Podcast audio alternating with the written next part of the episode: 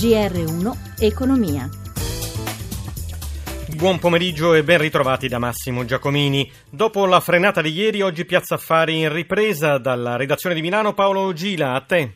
Buonasera da Milano. Con massicci acquisti sui titoli bancari, Milano ha chiuso la seduta con un apprezzamento dell'1,24%. Unicredit, l'azione più scambiata, ha guadagnato il 4%, intesa il 2%. A questo quadro si aggiungono anche le crescite degli energetici con Saipema più 1,23% e grazie anche alla forza di Mediaset più 2,57%. In Europa invece Londra ha chiuso in calo, meno 0,63%, mentre Parigi e Francoforte si sono portate poco sotto la parità rispettivamente a meno 0,19 e meno 0,11% dopo le più consistenti perdite della mattinata grazie al buon andamento di Wall Street che in questo momento manifesta Dow Jones a più 0,66, Nasdaq a più 0,84. Un certo nervosismo sul mercato secondario dei titoli di Stato con lo spread a 167 punti base, rendimento dei nostri decennali che resta sopra il 2%. 2%. Infine i cambi, l'euro sta in altalena contro dollaro, ora è a 1,1360. Grazie a Paolo Gila. Abbiamo adesso in linea Gianfranco Viesti, ordinario di economia applicata nella Facoltà di Scienze Politiche dell'Università di Bari. Professore, buon pomeriggio. Buon pomeriggio. Professore, dopo le nuove previsioni di Fondo Monetario Internazionale, Ox e Istat, anche Standard Poor's ritocca dal più 0,9 al più 1,2% le stime di crescita per l'anno in corso dell'Italia, ma lascia invariate quelle per il 2018. Ma più ottimista è ancora Confindustria con un quadro più positivo delle prospettive economiche del Paese, un quadro nel quale tuttavia persistono alcune ombre. Allora, professor Viesti, ascoltiamo prima il servizio di Anna Trebbi, poi le chiedo un commento.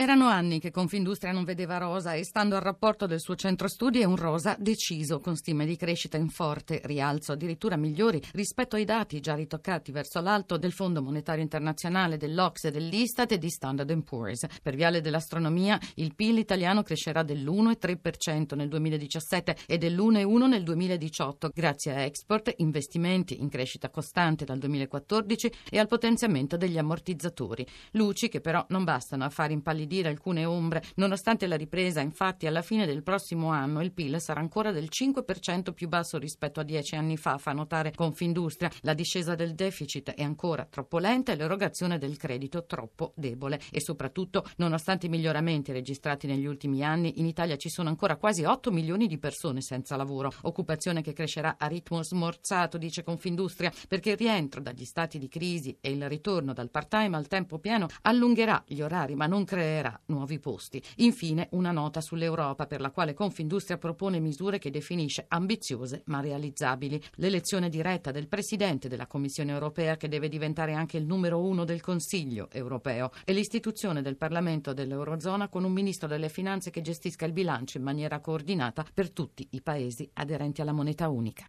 Ecco, professor Viesti, qual è la sua valutazione sui dati del, del PIL? Dunque c'è un po' più di ottimismo adesso in giro perché è chiaro che siamo molto più giù di come eravamo prima della crisi, che cresciamo molto meno rispetto all'Unione Europea, questo già lo sappiamo. La domanda vera è stiamo rallentando o stiamo accelerando? Eh, fino a qualche settimana fa anche la Banca d'Italia era più dell'idea che stavamo rallentando e quindi del 2017 un po' più smorzato sul 2016. Adesso vediamo dei dati più positivi. La verità è che abbiamo un'economia molto complessa, nella quale alcune parti, soprattutto alcune imprese, stanno riprendendo bene, fanno investimenti e bisogna fare la somma algebrica tra quelli che vanno bene e quelli che si fermano. Non è facile per i previsori, ma eh, la speranza è che ci sia un po' di accelerazione nel 2017 e poi vedremo l'anno prossimo. Ecco, professor Viesti, Papa Francesco ha detto questa mattina gli anziani facciano posto ai giovani nel mondo del lavoro. Lei come la legge una critica ai sindacati, il suggerimento di un'agenda urgente da affrontare sul fronte del lavoro? Ma ho visto che il Papa è intervenuto proprio eh, in un'occasione di incontro col sindacato e la sua preoccupazione è sempre per gli esclusi, eh, cioè per coloro che non sono rappresentati eh, i giovani senza lavoro nei confronti degli anziani più tutelati, mi pare abbia parlato anche di, delle pensioni molto ricche e eh, chi ha una posizione precaria nei confronti di chi ha una posizione solida. Mi paiono delle esigenze di giustizia sociale assolutamente condivisibili e il fatto che eh, Francesco, Papa Francesco torni più volte su questi temi rappresenta un messaggio molto importante, credo, per la politica italiana. È un paese che se va avanti deve andare avanti tutti insieme, se no non è la stessa cosa.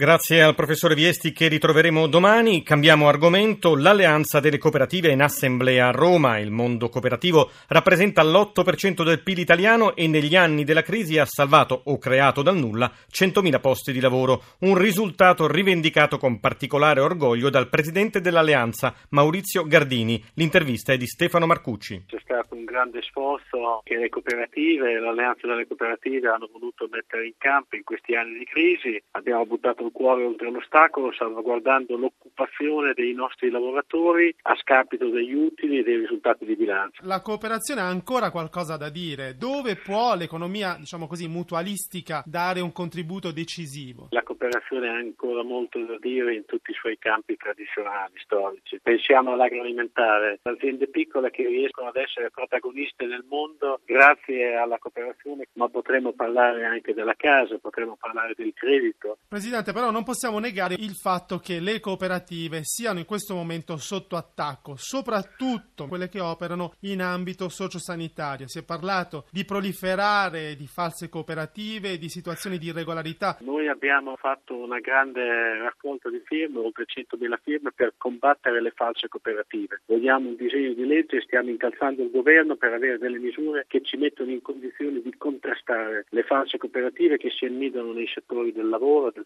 facchinaggio, dei trasporti, dei servizi e anche nel settore sociale. Non neghiamo che ci siano stati anche eventi da parte di alcune cooperative patologici nel campo dell'assistenza soprattutto agli immigrati, ma respingiamo l'accusa che sia tutta colpa della cooperazione o che l'accoglienza sia un favore nei confronti delle cooperative.